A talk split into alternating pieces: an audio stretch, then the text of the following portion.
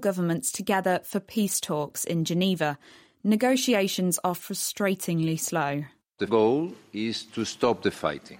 Bernardino Leon is the UN Special Representative for Libya.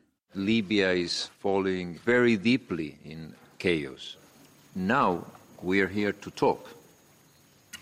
So the question is to decide to talk or not to talk, not to agree on a final agreement.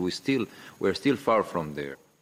But at the end of a long academic year, there's determination that the difficulty of life in Libya is not going to overshadow the students' achievements.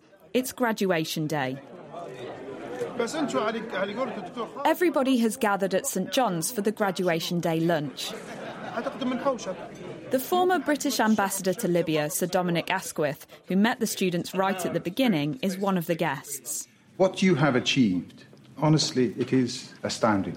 Your passionate patriotism, your determination, your vision and your ambition are all very inspiring, never underestimated. So well done. Thank you. And the head of Tatweer, Dr Khaled El Mufti, is determined to send the students off on a high note.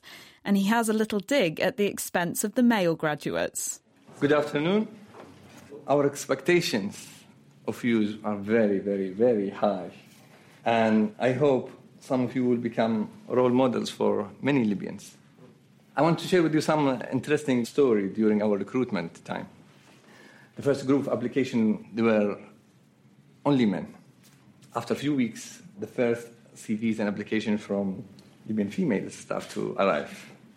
To our pleasant surprise, we ended up with a group that's almost 50-50 male-to-female ratio. Now, at the end of this program, I can say for sure that the female groups of Tatweer have definitely outperformed their men colleagues. To the surprise of most people, it's Najla who takes to the floor to talk about the student experience of the programme. We all come with one goal, which is use the knowledge we gained to rebuild and develop Libya. Knowledge is power.